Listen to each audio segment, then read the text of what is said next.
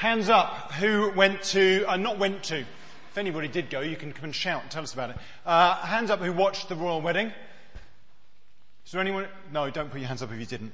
Um, you know, I, I, I, was outside doing some doing some other things, and uh, I, I, eventually got sucked in. You know, I heard I heard it on the radio, and then it was like, no, I, got sucked in. So um, uh, I did watch the royal wedding as well. It was beautiful, wasn't it?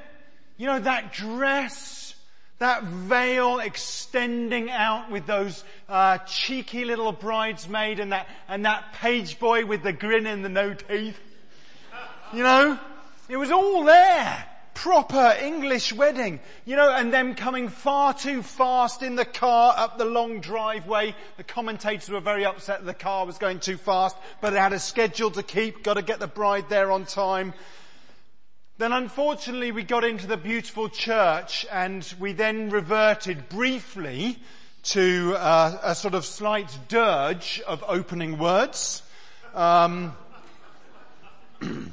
But thankfully the Archbishop of Canterbury appeared and cheered things up and suddenly we had lively liturgy again and it was full of symbols and pictures and, and the flowers were just glorious and then, then we were saved by the black American bishop. Do you know what? Millions of people hearing the gospel proclaimed clearly, passionately, richly. Talking about world changing faith. I couldn't, you know, we couldn't help in our household. We have this thing about if someone's, if someone says something and it's the start of one line of a song, you have to say the second line. Uh, the power of love. what? Well, there's about four different options, isn't there? In our house, it was uh, the, the the gift from above, or whatever it is. Who knows? Anyway, there, a, there was a whole in his speech. There was a whole in his talk. There were a whole load of songs, and we couldn't help but kind of complete some of them. An amazing preach.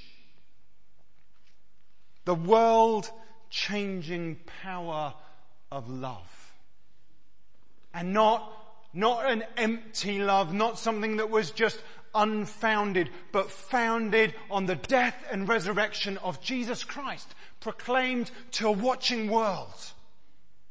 Suddenly, we feel quite good as a Christian community, don't we? You know that the world watched that and went, yes, this is good. Let me flip round because it's Pentecost today. The words that he said. The power of love or the power of love. Because there's this little bit that comes before it. And that's the outpouring of the Holy Spirit. You see, we can't love like Jesus by ourselves. His is an extraordinary way to love. One, because of what he did on the cross. And actually we need His transforming power in us in order to be able to do it. So I, I no way do want to undo what he said. It was brilliant. But today is Pentecost. Today is the day that we remember the outpouring of the Holy Spirit on the early church. But it's not just a remembrance. Because we believe that the Holy Spirit is continually being poured out upon the church. The same power that raised Christ Jesus from the dead lives in us. I, I want to just take you on a little bit of a journey, if I may. And I'm going to go through these next few verses too fast in order for you to be able to look them up. Uh, but if you want them all afterwards, I'm very happy uh, to send them through to you.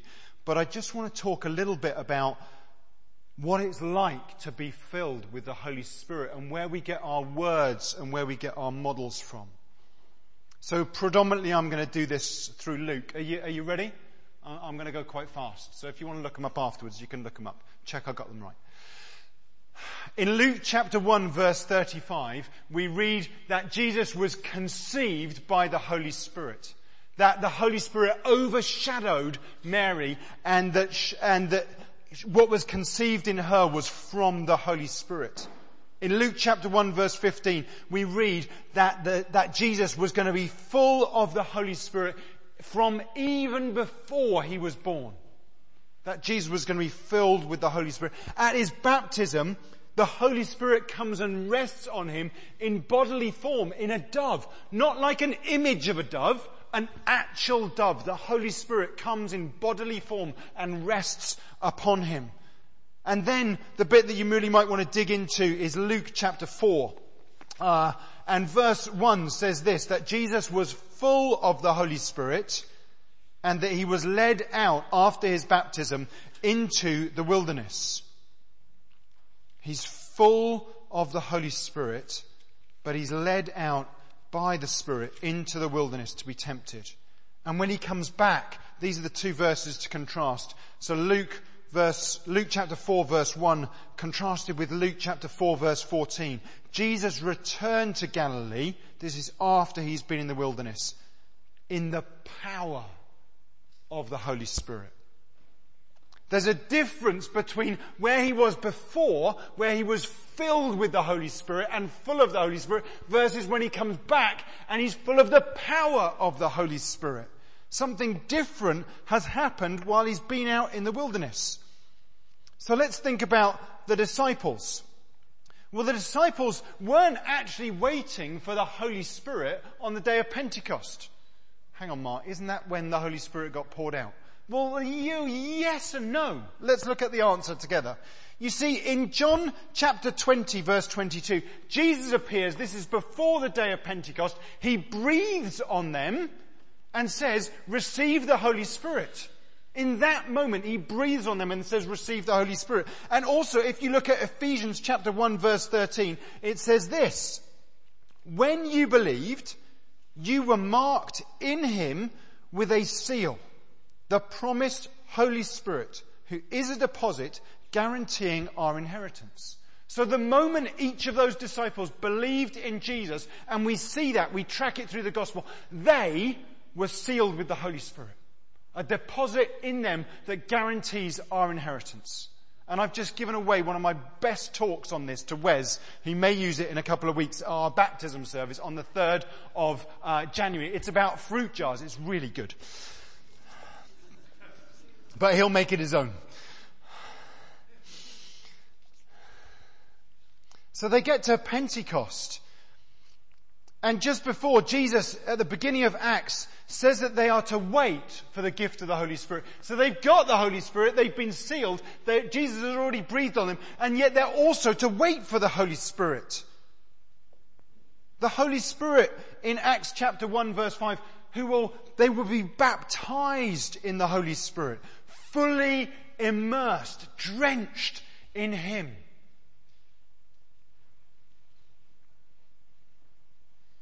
And in that place, they will receive power. They have the Holy Spirit, but when Pentecost comes, they will have power. Do you see the correlation between Luke chapter 4 verses 1 and the other verse? 14 or something. Jesus was filled. He goes out in the wilderness and when he comes back from the wilderness, he has power. The disciples are already filled and sealed with the Holy Spirit, but when Pentecost comes, they have power. Suddenly everything is different. The power of love to change the world. People filled with the Holy Spirit who can now suddenly love like Jesus. How do we get there? How does this happen? Well, the Bible's pretty clear. You've got to repent and believe. You repent and you believe, you get the Holy Spirit. You are sealed, signed over, deposit guaranteeing your inheritance. Eternal life has begun. You've got the Holy Spirit. But there's also this waiting and receiving because there's more. Who's it for? Well, Joel says that, uh, this is what Peter quotes uh, in his little talk in Acts. Joel says that this is for all people, sons and daughters, Men and women, young and old, masters and servants, everyone. Every single person. You know what we had this morning? We had the children praying for us. I would love to have done this as an all-age service. If, if we had this as an all-age service, you know, I, I, would have, I would have had the kids lined up here, which is what we're going to do at the end of the service, and they would have prayed for every single one of you, and they would have anointed you with oil. And believe me, kids are not very polite. You know, they would have splattered the oil on you. They'd have made a lovely, beautiful mess. but you know, sometimes when the Holy Spirit's poured out, it's a bit messy. Sometimes it's not very tidy. all people. You know, we struggle with the, with the words, don't we? We struggle with the words because scripture is full of these, of these metaphors about what the Holy Spirit is like. He's water. And he is a he, by the way, not an it. Yeah, we'll find that out. Or she. Yeah. Okay. Either way, he's a person, she's a person. Yeah. Take you on that one. As long as we stick with God the Father. Um,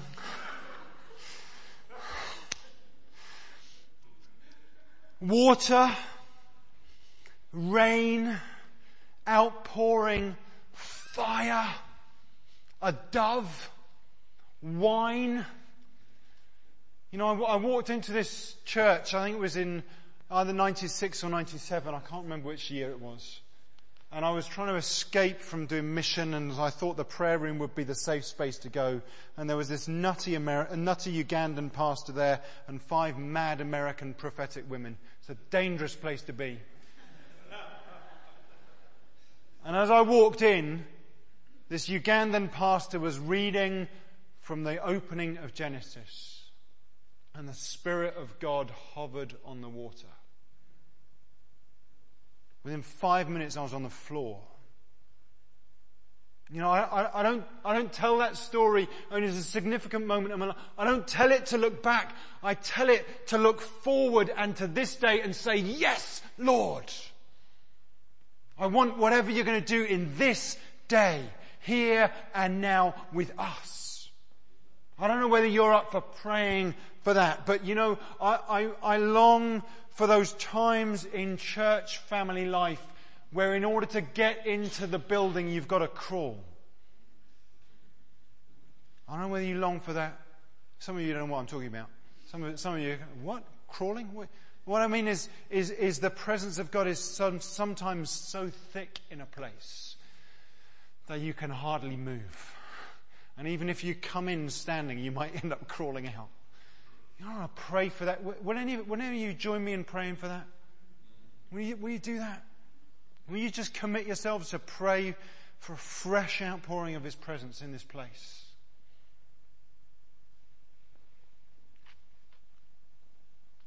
I, I need a helper because this is the last bit and then we're going to pray. Who's going to help me? You might get, you might get wet. Only a bit wet. Come on. Come on, I need one helper.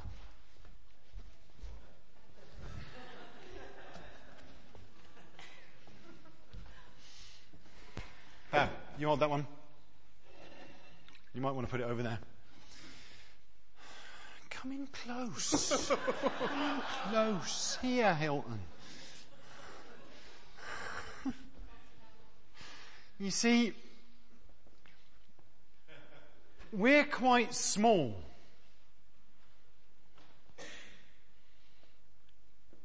But the Holy Spirit fills the entire universe. You know, the, the kind of, the, the, the way that we articulate the Trinity on a kind of bit of paper with words kind of makes sense until you understand that the Holy Spirit is filling the whole entire universe and Jesus is also sustaining it. Oh, my head's starting to hurt. It's through Him and it's for Him. And, and, and the measure of the fullness of God is something like this. You see, he, he wants to fill you And his measure is not how full you are. His measure is his fullness. That he wants to keep on pouring his life into you. And it doesn't matter how much you have experienced of him, there is more. If you don't believe me, go and read the prayer in Ephesians.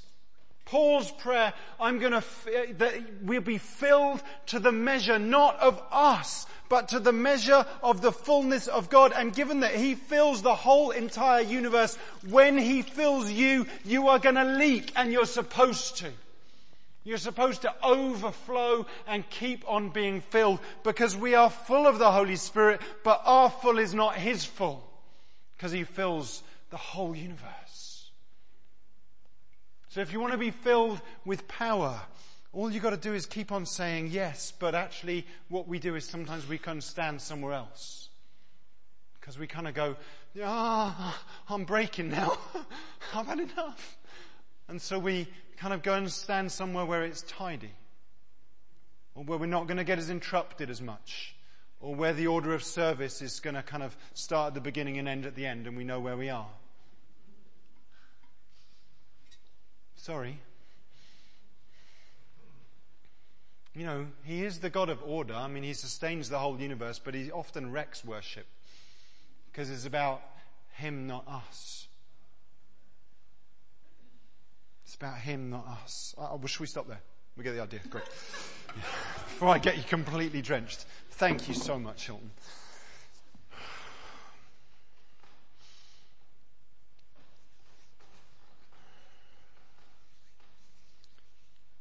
So folks, this is, this is not a one-time thing that I'm, I'm going to ask you to do. This is not a, this is not a Pentecost Sunday thing. This is a picture of every day. This is a picture of Tesco's, of Excel spreadsheets, of nursing homes, of caring for people, of kids, of sleepless nights, of nappies, of saying, Holy Spirit, I, I, need more than just being full right now. I need your power. And when we take those kind of steps, we've already had the testimony of it today. That simple steps of saying, yes, in this road, I pray for my neighbors. We'll do a simple thing like put on a barbecue. And as we do that, we're joining in with that prayer in Acts chapter 4 of the early church. Enable us, your servants, to speak with great boldness. You know, that we'd have that opportunity to speak the words of life to people, but not just words, but power.